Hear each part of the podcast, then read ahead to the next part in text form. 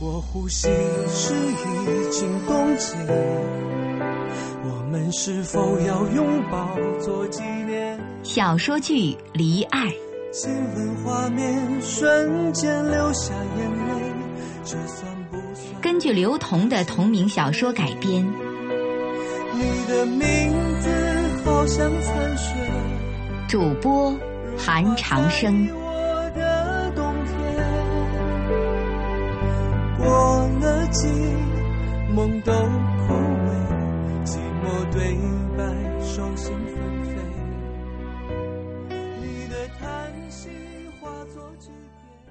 第十集，布丁不知什么时候站到了莫小鱼的旁边。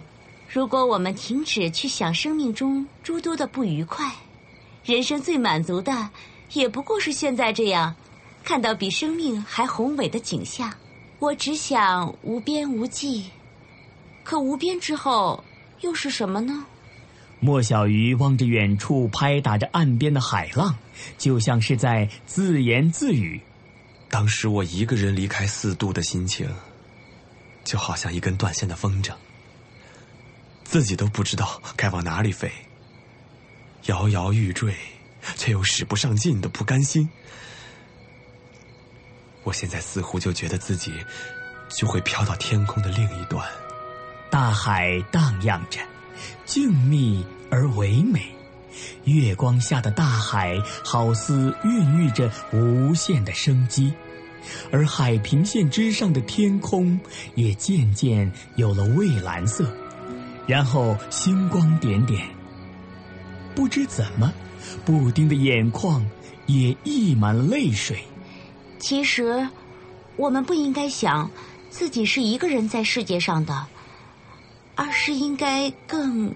布丁的声音有一点点哽咽。巨大的海风吹散了他的鬓角。莫小鱼知道他要说什么，他会说。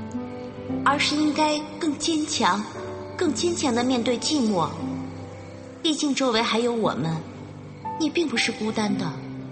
布丁深深的吸了一口气，似乎也觉得那样说出来的话显得无力，于是改口说：“而是应该更……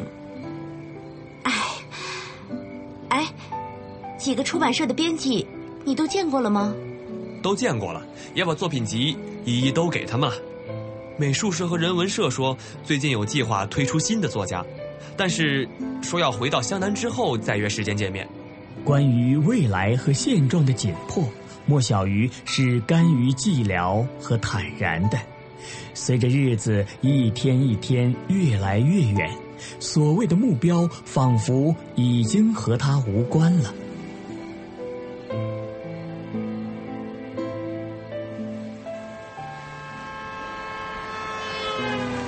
从令汤回到湘南，那场樱花雨被莫小鱼形容成了人间奇迹，堪与世界十大奇观相提并论。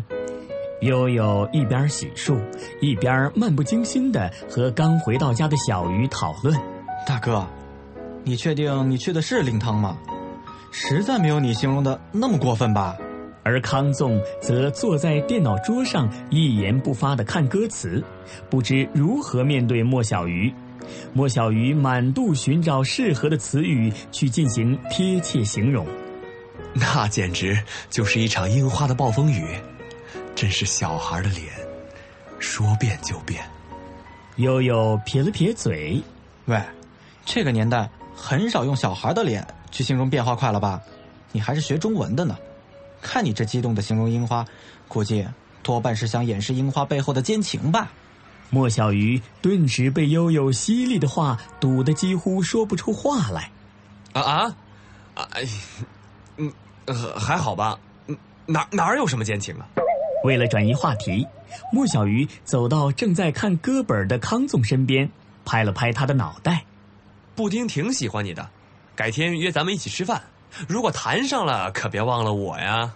哦，康纵神色低落，虽然他也一直试图告诉自己要开心，千万千万不要因为他自己而影响了大家的心情，但是关于莫小鱼既定的未来，他还是把眼泪滴落到了眼镜片上，然后滑落到了身上，一滴又一滴，就止不住了。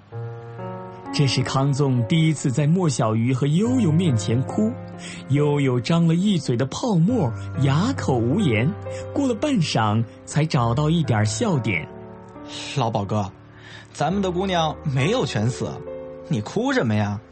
莫小鱼蹲下来，仰起头看康纵。姑娘死了，你也不用这么哭吧？你究竟是怎么了？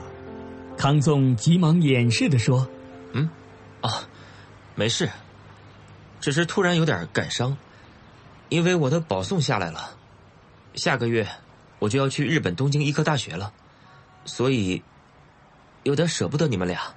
康纵正准备大吸一口气缓定神情，突然后胸就被悠悠一掌打得几乎五脏俱碎。你怎么不去死啊？有这么重大的喜讯还装小娘们儿？我还以为姑娘们全死了。赶紧，赶紧给我洗干净了。带我们出去嗨一顿，我要吃大餐。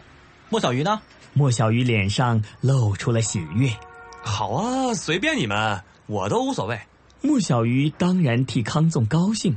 要知道，东京医科大学是世界上最好的医学院之一，能够去那儿深造，除了康纵的父亲有两把刷子，当然与康纵本身的能力是分不开的。按照小姑娘们的说法，就是。那可是医学院前无古人后无来者，家世又好，成绩又好，长得又好，人品又好的人呐。莫小鱼很高兴，却又有点忧虑。布丁能够喜欢上他，自然也是有原因的。可是康纵下个月就要去日本了，那……莫小鱼突然问康纵：“那个康纵，问你个问题。”小鱼，那个……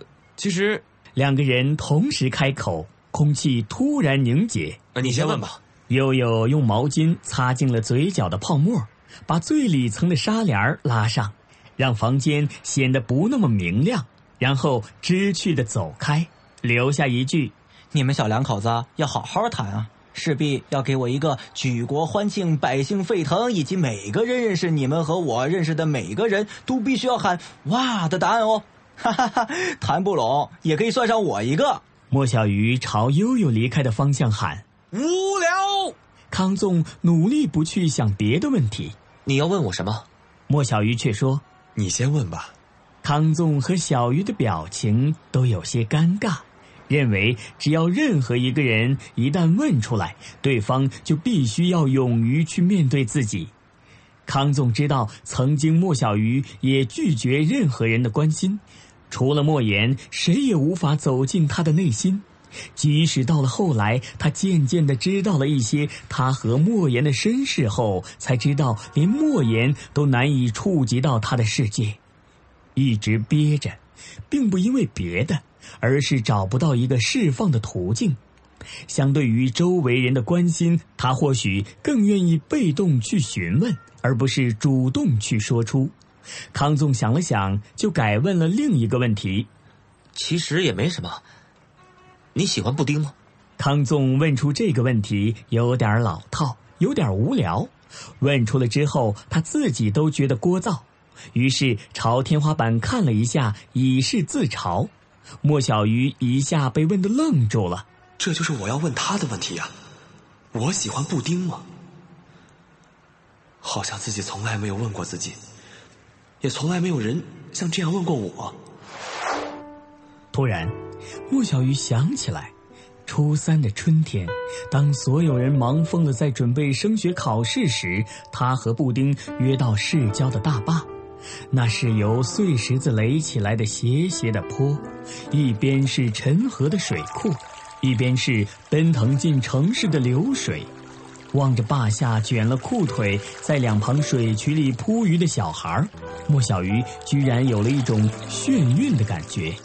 于是，他和布丁躺在大坝的斜坡上，暖暖的晒着春天的太阳。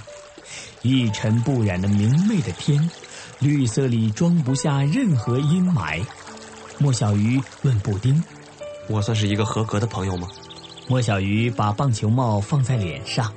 眼前一片黑暗，只有耳边还听得见水流过身体的声音，以及温暖和煦的阳光。远处绽放的野菊有闪烁的花香，大坝两旁有刚兴起的建筑工地，翻斗车卸水泥的回响也偶尔传过来。当然，莫小鱼看不到布丁的表情，你对我又了解多少呢？布丁突然把头侧过来，靠在莫小鱼的耳朵旁，戏谑地问他嗯，你知道我妈妈姓什么吗？：“莫小鱼顿时一愣。嗯，妈妈对我来说最重要，但你不知道我妈妈姓什么，不代表我和你的关系不好。我和你的相同之处是，我们都不了解对方多少，但是我们都把对方当成最好的朋友。我和你的不同之处是，如果你想了解我，我随时可以，可是你却自以为不行。现在我们已经做了好朋友，但我们不用去试图得到更多的秘密，也能使我们的友情完美，不是吗？所以，布丁已经坐了起来，俯视着莫小鱼。所以你在心里建了一堵给自己的墙，它挡不住入侵的人。那些人都是你的幻想，它只会挡住你，让你永远无法与外界沟通。莫小鱼久久的想着布丁的话，无法回答。这次听到康总这样问，莫小鱼第一次把想法说给别人听。也许吧，但我觉得我跟他一直有距离，他的心太远，想法太确定，人也太有光彩了。有时候，我只能也只想在底下就静静的看着他，不敢想象他跟我在一起是什么感觉。康总说如果我是你啊，我或许早就挑明了。机会错过，也许就没了。更何况，布丁在这样的环境里，很容易引起大家的关注和喜欢。：“说出这句话的时候，康总的心里有被揪着的痛。”莫小鱼是这样的回答。但是他有喜欢的人了，康纵把注意力全集中在了莫小鱼的身上。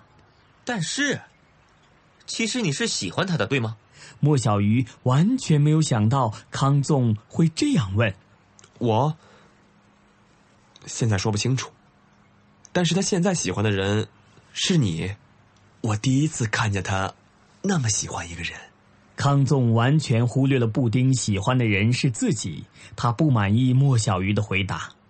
如果喜欢，就勇敢说出来。有什么说不清楚的状况呢？莫小鱼却摇摇头。你对布丁有好感吗？没有，完全没有。我忙着去日本学习，哪有时间花在恋爱上？想都别想。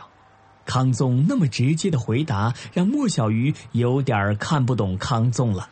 康纵扬扬眉毛，说哎呀，你别管我了，处理好你自己的事情再说。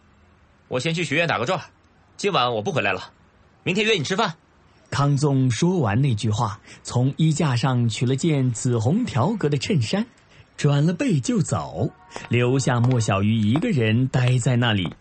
今天的康纵很反常，这样的反常让莫小鱼很困惑。难道是我说错什么了吗？随着电梯下行的康纵从镜子里看着自己的面色，已经有三天没有睡，脸色并不显得憔悴，只是神经有些紧绷了。他很后悔自己为什么那样大的怒气冲着莫小鱼。康纵用力捏自己的鼻梁，直到捏出红印儿来。电梯门一开，布丁就站在门口。刻意修饰过的妆容，以及耳垂上折射着世界光芒的水晶耳环，让所有人投来羡慕的眼光。还有学弟学妹走过来索要签名，布丁一边签名，一边颇有内容的看着康纵，让康纵有点距离感。布丁凑上来问哎，我正准备过来找你呢，听说你回来啦？怎么样，找到莫言的初中老师了吗？嗯，没有，老师已经退休了。我想，基本上也没什么大问题，因为传达室的老师也是这样说的，所以和我们所了解的情况大致差不多。康纵并不想说谎，只是他对眼前的这个女孩突然失去了信任感。他一直以为他和莫小鱼理应在一起。康纵明知道这样做不对，但是为了冷却一部分躁动的触角，他还是主动凑到了布丁的耳朵旁边。听说你喜欢我？布丁眼珠转了一圈，并不胆怯，反问康纵：“你觉得怎样？”康纵并不接受他理直气壮兼调情式的反问：“你是喜欢我吗？”平日看起来温顺的康纵一反常态的问话，让不畏惧任何场合的布丁有点变得不够自信了。算是吧，应该算是。康纵有些皱眉了。你知道莫小鱼喜欢你吗？这样的皱眉让布丁理解成为我的好兄弟喜欢你，所以我不方便和你在一起。布丁急忙解释他和莫小鱼的关系。我知道。但是没什么，我从来把他当兄弟看而已。当时和他在一起，只是因为年幼的虚荣而已。他当时不是校草吗？你就不怕伤害到他吗？面对康纵的疑问，布丁以为康纵接受他了。反正他有足够的承受能力。如果连这点都承受不了，那我就小看他了。再说了，如果我们在一起了，被他发现了，那样的伤害才会更大。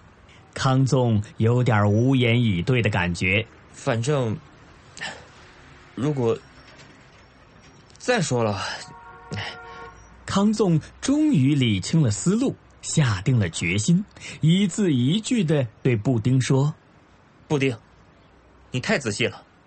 第一，我不会和你在一起，所以小鱼他也不会有伤害。第二，即使没有小鱼，我也不会和你在一起。第三。”不管世界上还有没有女人，我都不会和你在一起，因为……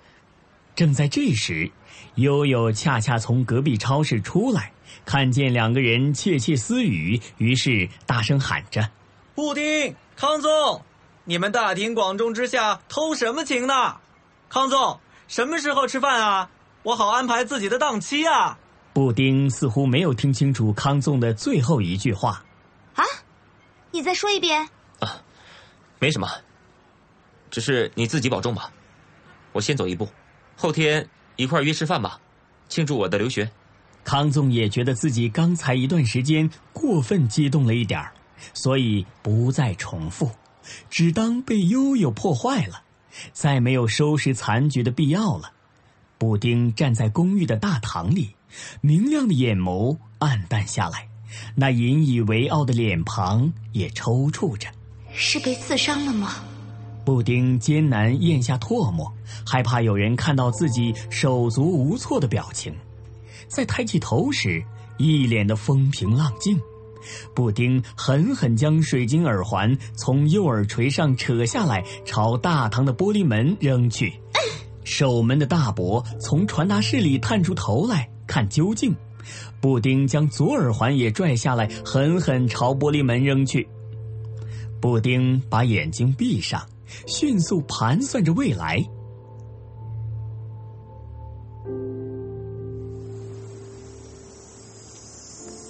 高二暑假是个尴尬的年纪，部分人争着打工，部分人争着复习，但湘南高二大多数的同学都不把复习放在眼里，所以不打工的人显得有点远离人群。而往往是在快餐店打工的同学最受欢迎，他们会很专业的说：“对不起，我们有规定，可乐是有剂量的，但是我可以把蛋筒给你打得很高很高。”于是，可以打很高很高蛋筒的男生人气便在整个暑假里变得很旺了。莫小鱼不需要人气，他需要的是下个学期的生活来源。莫小鱼的简历在网上流通状况不错，经常会接到莫名的邮件，想邀请他去贩卖军火、宾馆接待，没几个正经的。所以，当他接到电话约他面试的时候，他心满意足，仿佛对方已经决定让他当老总了。这时，总会在电话里换来悠悠的一顿羞辱：“你真是没出息！”还不知道是个什么公司呢，一会儿面试完你再给我笑笑看，可别被漂亮的面试姑娘调戏了。我听说有的高中生遇见变态女领导，直接用高跟鞋的高跟在身上戳孔，看看身体结实不结实的。你呀，最好小心一点。等着啊，我就来。悠悠每天都会有新鲜奇怪的消息和大家分享，让莫小鱼听起来像是种子公司的领导在招播种员。想到公司的少爷悠悠对未来毫不发愁，再想到康纵已经对未来有了计划，莫小鱼再不急的心情也有了一些压力。那天，莫小鱼去面试。公司前台的秘书小姐对莫小鱼说：“现在人事经理正在忙，你可以稍微在这里坐一坐，等等他。”小鱼坐了下来。呃，好的，请问你们公司都是在做一些什么业务呢？秘书小姐疑惑的看着他。莫小鱼说：“啊，是这样的，我朋友是你们人事部门通知来面试的，只是说来了之后肯定是把握了人生最伟大的机会。”你们人事部门也相信他一定能够做得好，所以我想知道，这个公司从事的都是一些什么工作？秘书小姐突然就站了起来，面带微笑的坐了过来，坐在了莫小鱼的右边。请问先生贵姓？小鱼稍稍往左挪动了一点儿，报以一样尴尬微笑。哦，你叫我莫小鱼好了。莫先生，你有没有觉得你的人生经常毫无意义呢？这时，悠悠来了。听到这句话后，悠悠大笑起来，哈哈哈哈哈哈！